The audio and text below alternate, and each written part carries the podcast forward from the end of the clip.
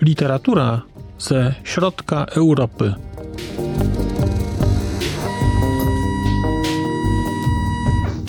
Podcast około książkowy.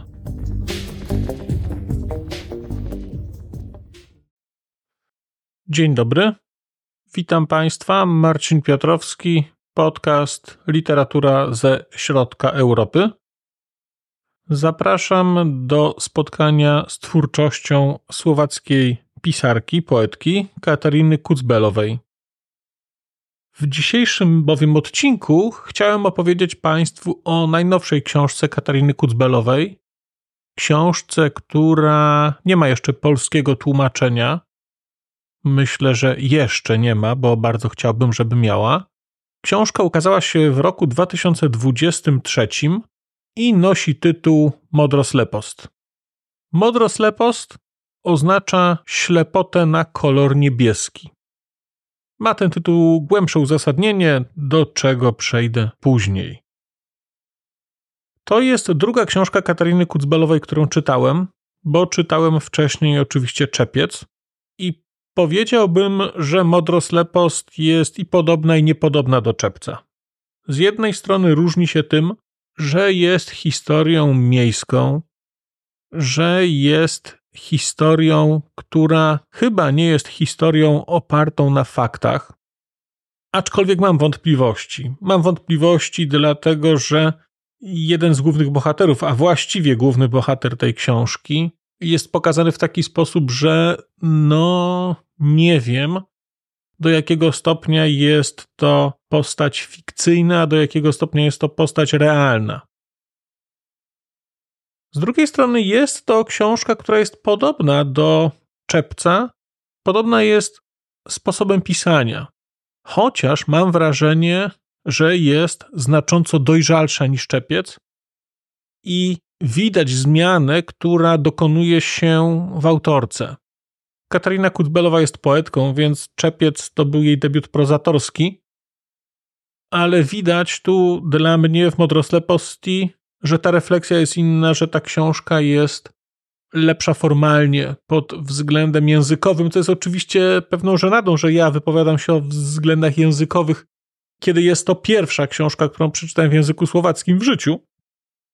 Ale mam takie wrażenie, że to, jak tutaj Kucbelowa pisze, ma jakiś inny smak w stosunku do czepca.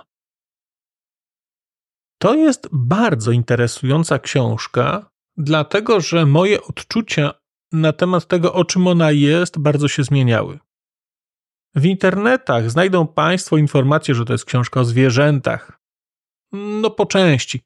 Mi się wydaje, że unikalną cechą tej prozy jest wielowymiarowość i pokazywanie bardzo różnych rzeczy jest pokazywanie złożonego obrazu, który wydaje mi się wymyka się klasycznej kategoryzacji, klasycznemu powiedzeniu sobie to jest o tym albo o owym.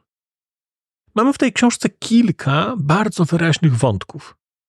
Jest wątek zwierzęcy, dlatego że zwierzęta stanowią bardzo istotny element tej książki. Jest więc wątek zwierzęcy i mamy opisy zwierząt, mamy pokazane zachowania społeczne zwierząt.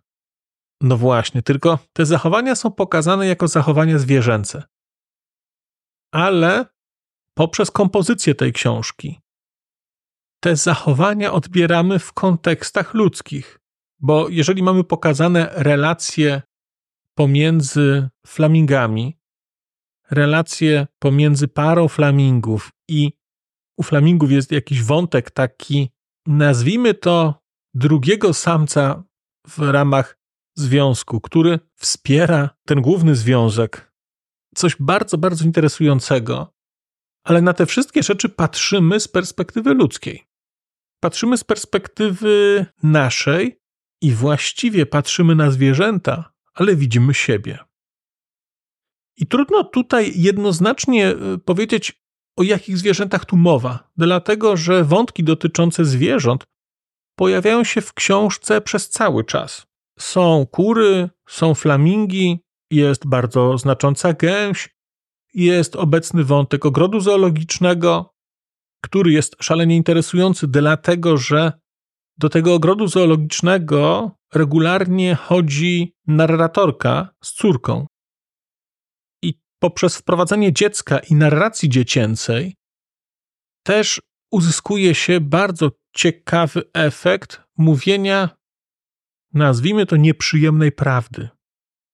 No bo na przykład dziecko pyta, będąc w zoo, gdzie te zwierzęta mają dom?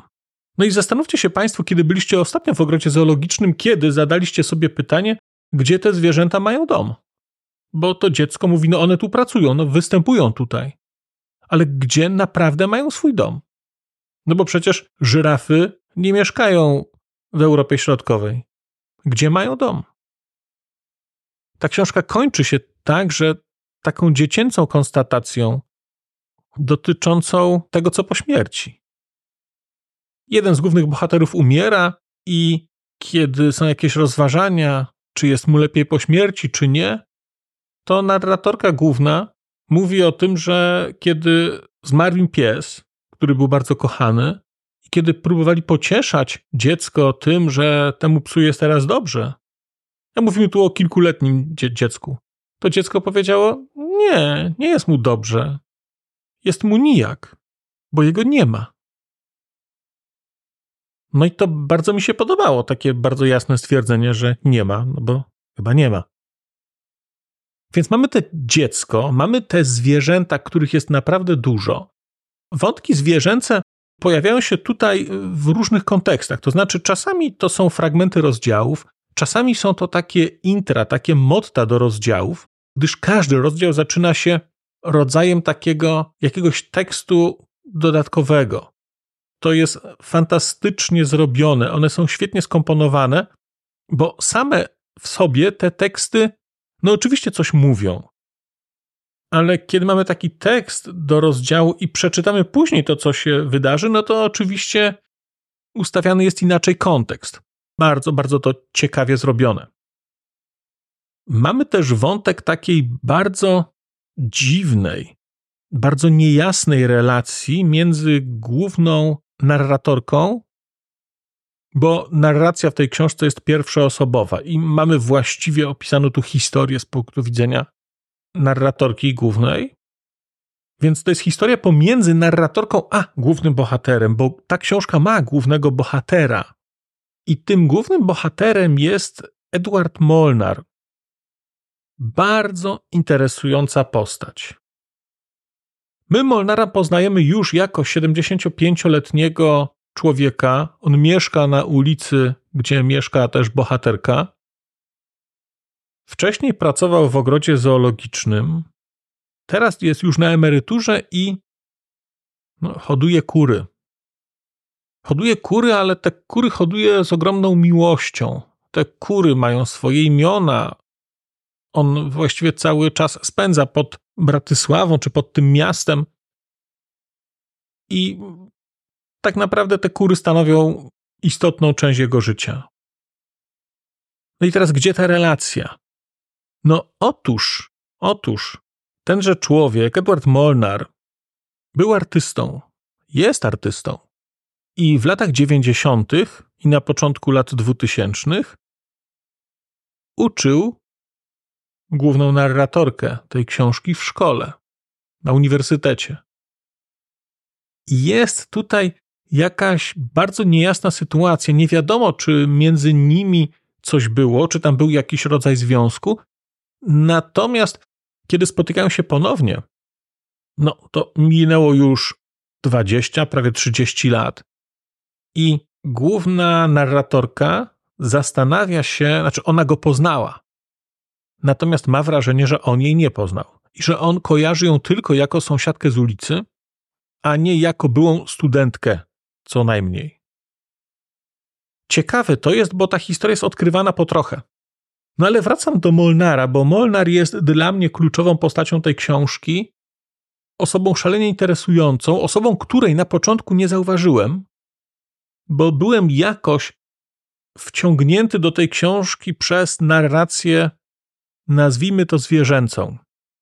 I muszę przyznać, że nawet potem uważałem, że to jest tak skomponowane, że ta postać pojawia się dopiero później, a tymczasem nie. Ta postać pojawia się od początku.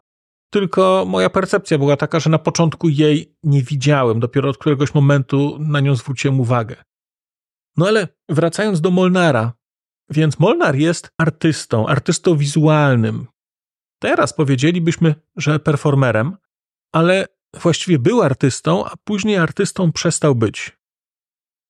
Czy można przestać być artystą?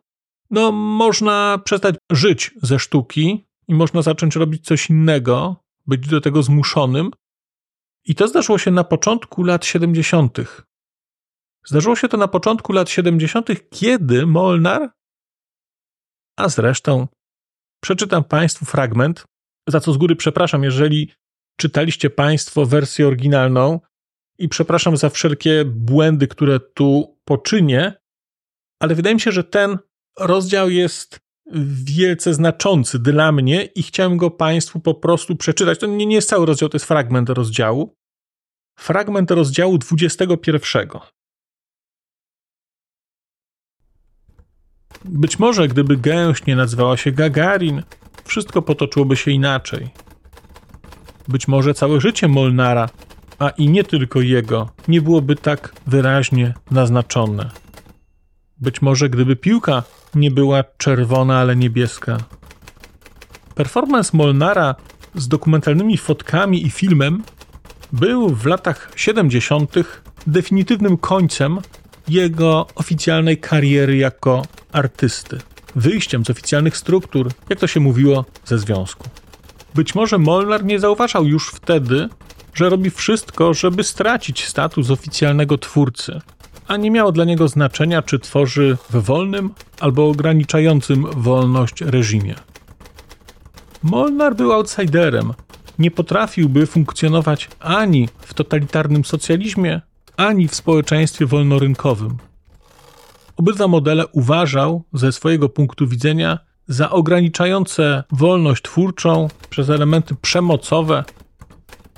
Performance Gagarin i Czerwona Piłka miał miejsce na Cicznej Luce pod naszym miastem w roku 1973 w grupie kilku przyjaciół i przyjaciół przyjaciół. Molnar przyniósł gęś, młodego gąsiora i czerwoną gumową piłkę. Gąsior nazywał się Gagarin, ponieważ Molnar od młodości bardzo lubił głupawy i infantylny humor. Gagarin był nauczony biegać za piłką, za czerwoną piłką, co wszyscy uczestnicy mogli zauważyć. Molnarowi udała się nawet sztuczka z lotem, kiedy gąsior poleciał za czerwonym balonem, który Molnar napełnił helem. Z imprezy pozostało trochę fotografii, niektóre były nawet kolorowe i jedno nagranie na 16 mm taśmie. Molnar dał jeszcze radę dać go do wywołania do jakichś swoich przyjaciół w laboratoriach słowackiej telewizji. Jeszcze wcześniej przygotował kilka stylizowanych fotografii i różnych wariacji. Gagarin i piłka do koszykówki. Czy Gagarin dumnie patrzy na zachód. Na fotce był Gagarin i zachodzące czerwone słońce. No, to była już jawna prowokacja. W latach 90. i 2000 te fotografie pojawiły się na wystawach przeglądowych i tyle zostało z projektu, który zakończył oficjalną karierę jednego artysty i poety. Można byłoby ulec pierwszemu wrażeniu, że Molnar wytresował gęś jako psa. Pytanie więc brzmiało, do czego potrzebował jeszcze piłki, a jeszcze do tego czerwonej, kiedy mógł zwyczajnie nauczyć chodzić gęś przy nodze. Można byłoby ulec pierwszemu wrażeniu, że Molnar wytresował gęś jako psa. Pytanie więc brzmiało, do czego potrzebował piłki, a jeszcze do tego czerwonej skoro mógł nauczyć gęś chodzić przy nodze? Odpowiedzią było, że była to ukryta intencja prowokacji i ośmieszenia poprzez nawiązanie do symboliki barw komunistycznych. Molnar jednakże swój eksperyment oparł na czymś zupełnie innym. Konkretnie na naukowych odkryciach dotyczących zjawiska imprintingu, które z Gagarinem testował w praktyce. Według nich zarówno gęś, jak i kura czy kaczka krótko po wykluciu się wytworzy bardzo silną więź z rzeczą lub osobą, którą zobaczy w krótkim czasie po narodzinach. Zakłada bowiem, że jest to rodzic. Molnar próbował więc zrobić z czerwonej piłki matkę i udało mu się to. Podobnie zresztą działa to w przypadku ssaków, tylko że na imprinting potrzeba więcej czasu. Właśnie w ten sposób udało się ludziom przywiązać do siebie różne dziko żyjące zwierzęta, a nawet drapieżniki. Jest to także zasada, która zmusza nas do kopiowania swoich rodziców, a także wpływa na wybór naszych partnerów. Więc czerwona piłka. Nie wiem o co bardziej chodziło Molnarowi: o karykaturę okupacji, czy o parodię samego siebie, bo wyrastał w idiotycznym reżimie z przybraną matką, podczas gdy jego własna uciekła do świata, który uważała za wolny. Była to próba desperacka. Jako twórca skończył się wraz z Gagarinem. Chociaż status twórcy w przypadku Molnara był bardzo płynny i nie udało się go obronić. Przydarzyło mu się więc coś, co przydarzyło się w tych czasach także innym. To, jak czuł się Gagarin, syn czerwonej piłki, nie wiemy. Możemy się jedynie domyślać, jak się czuł syn kobiety, która uciekła za żelazną kurtynę, a swojego syna zostawiła w komunistycznej Czechosłowacji. Później Molnar podarował Gagarina człowiekowi suchej nad Parną, który w tamtym czasie hodował gęsi i kaczki. I chyba możemy się domyślać, jak Gagarin skończył. No i właśnie, poznali Państwo Molnara, postać tutaj kluczową. No i teraz jest pytanie, o czym jest ta książka. Bo ona jest o społeczeństwie, ona jest o zwierzętach. Natomiast ja, no przyznam, że patrzyłem na tę książkę jako na bardzo uniwersalną książkę o wolności, o twórczości, o granicach, o przekraczaniu tych granic, o prawie do odejścia. Oczywiście to jest ogląd mój, bo dla mnie w tej przynajmniej opowieści wybrałem sobie Molnara jako punkt główny, jako osobę główną. Ale wydaje mi się, że na tę książkę będzie można spojrzeć inaczej, jeżeli przyjmie się perspektywę narratorki. Szalenie interesująca książka. Przyznam, że nie spodziewałem się takiej. To znaczy, trudno mówić o tym, że się, czy się czegoś spodziewałem, czy nie. No, po prostu nie miałem specjalnie oczekiwań. Spodziewałem się bardziej czegoś dokumentalnego po czepcu. Tymczasem dostałem Modroslepost. No i właśnie, czym jest Modroslepost? Ha, no bo nie powiedziałem o tym. Otóż, proszę Państwa, Modroslepost, no to jest rodzaj ślepoty, niedostrzegania koloru niebieskiego. Ona jest tutaj powiązana z Molnarem, który też wokół tego miał jakieś swoje teorie, ale nie wiem, czy Państwo wiedzą, że na przykład wszystko wskazuje na to, że na taką przypadłość cierpiał Homer. I opisy w Iliadzie i w Odysei pokazują świat, który jest postrzegany przez osobę, która nie widzi koloru niebieskiego. Kolor morza, kolor nieba, kolor słońca te wszystkie kolory, o których pisze Homer, zresztą nie tylko on, ale szerzej Grecy, wskazują, że nie znali koloru niebieskiego. Pytanie, czy rzeczywiście, czy była to jakaś przypadłość cywilizacyjna, ale dla mnie cały ten wątek dotyczący koloru niebieskiego i tego, że znali ten kolor lapis lazuli, ten taki, nie wiem jak to ująć, lazurowy, ten taki egipski błękitny, ale koloru niebieskiego jako takiego byli nieświadomi. Dosyć często. No i teraz ta modroslepost wiedzie do bardzo ciekawych pytań dotyczących relacji ludzi i zwierząt, dotyczących relacji ludzi w świecie.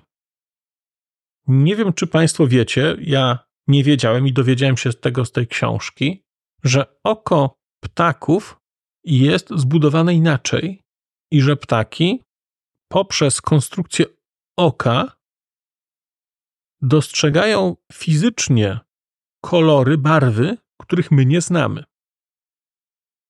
Dla nas promieniowanie o tej długości odbieramy je jako ciepło, ale ptaki je widzą. No i dla mnie było to coś niesamowitego. Ptaki, tutaj konkretnie mowa jest o kurach, to jest na kurach pokazywane. Kury, którymi tak pogardzamy, które są takie nijakie, głupawe, śmierdzące, brudne. Kury widzą rzeczy, których my nie widzimy. No i to jest bardzo ciekawa refleksja, kto widzi świat naprawdę. My postrzegamy psy jako biedne zwierzęta, bo nie widzą iluś kolorów i ten ich świat nie jest tak barwny. No ale jak będą postrzegać nas kury czy inne ptaki? No, jako jakichś dziwaków, jako osoby, które nie doświadczają prawdziwego świata. Kiedy pod pojęciem prawdziwy mówimy o tym, jak dana, dany gatunek, dana zbiorowość patrzy, co uznaje za prawdę. No i takież to wątki tutaj się w tej książce pojawiają. Bardzo się cieszę, że tę książkę przeczytałem. Żałuję wielce, że jej nie ma w języku polskim, ale liczę, że się pojawi, bo, bo wydaje mi się, że to jest wartościowa książka że ona jest poetycka, że ona jest bardzo ciekawie napisana, bardzo ciekawie skomponowana, a jednocześnie wydaje mi się, że to jest być może nowy sposób postrzegania rzeczywistości. Włączenie do narracji zwierząt, opowiedzenie historii z perspektywy nieco innej niż ta, do której jesteśmy przyzwyczajeni. Mam ogromne poczucie takiego niespełnienia, kiedy opowiadam o tej książce, bo tu jest naprawdę tyle różnych aspektów, że aż trudno wybrać, o czym mówić. No ja wybrałem tego Molnara, ale naprawdę można byłoby tę historię trochę inaczej opowiedzieć, którą ja opowiedziałem. Zachęcam Państwa do pisania po wydawcach, żeby ktoś się zdecydował na tę książkę. A może, a może ja bardzo się cieszę, że ją przeczytałem. Bardzo się cieszę także na moją nadchodzącą rozmowę z Katariną Kucbelową, gdzie o tę książkę będę pytał. Przyznam, że kiedy umawiałem się na rozmowę, to na początku myślałem, że będę rozmawiał głównie o czepcu, a tymczasem w ogóle w tej chwili nie mam ochoty rozmawiać o czepcu, tylko chcę rozmawiać o modrosleposti, bo ta książka jest dla mnie dużo bardziej w tej chwili interesująca. Bardzo dziękuję za dzisiejsze spotkanie. Zapraszam do słuchania także starszych odcinków. Powrócę do Państwa wkrótce. Do usłyszenia.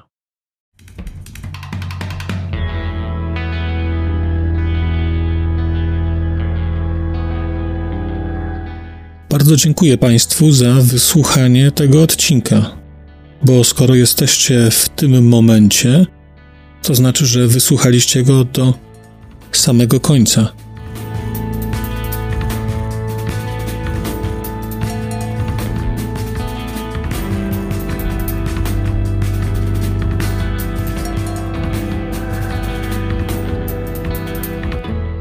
Słuchaczy platform podcastowych chciałem zaprosić na kanał na YouTube, gdzie znajdziecie Państwo te same treści, ale dzięki modułowi komentarzy będziecie mogli wejść w interakcję z innymi słuchaczami tego podcastu i dzielić się swoimi spostrzeżeniami dotyczącymi książek, ale nie tylko.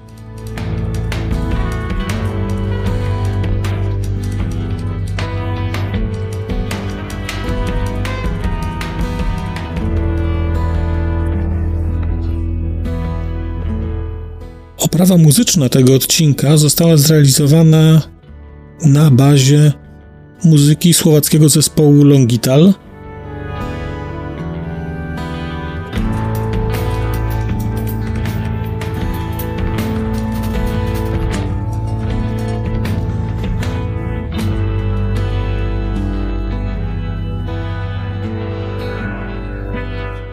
Longital to wspaniała słowacka grupa, której muzyka jest dla mnie kwintesencją nowoczesnego brzmienia Europy Środkowej.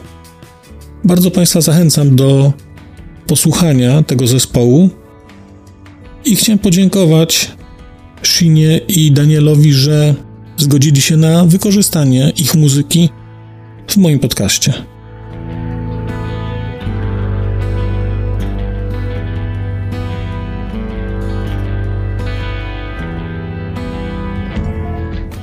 Shino a Daniel, děkujeme vám velmi pekne, že jste nám umožnili použít vašu hudbu.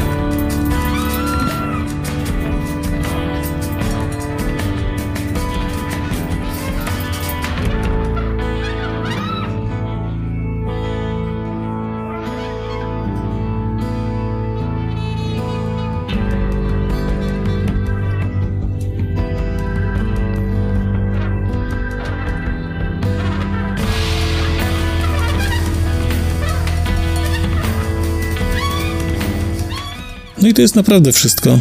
Dziękuję i do usłyszenia.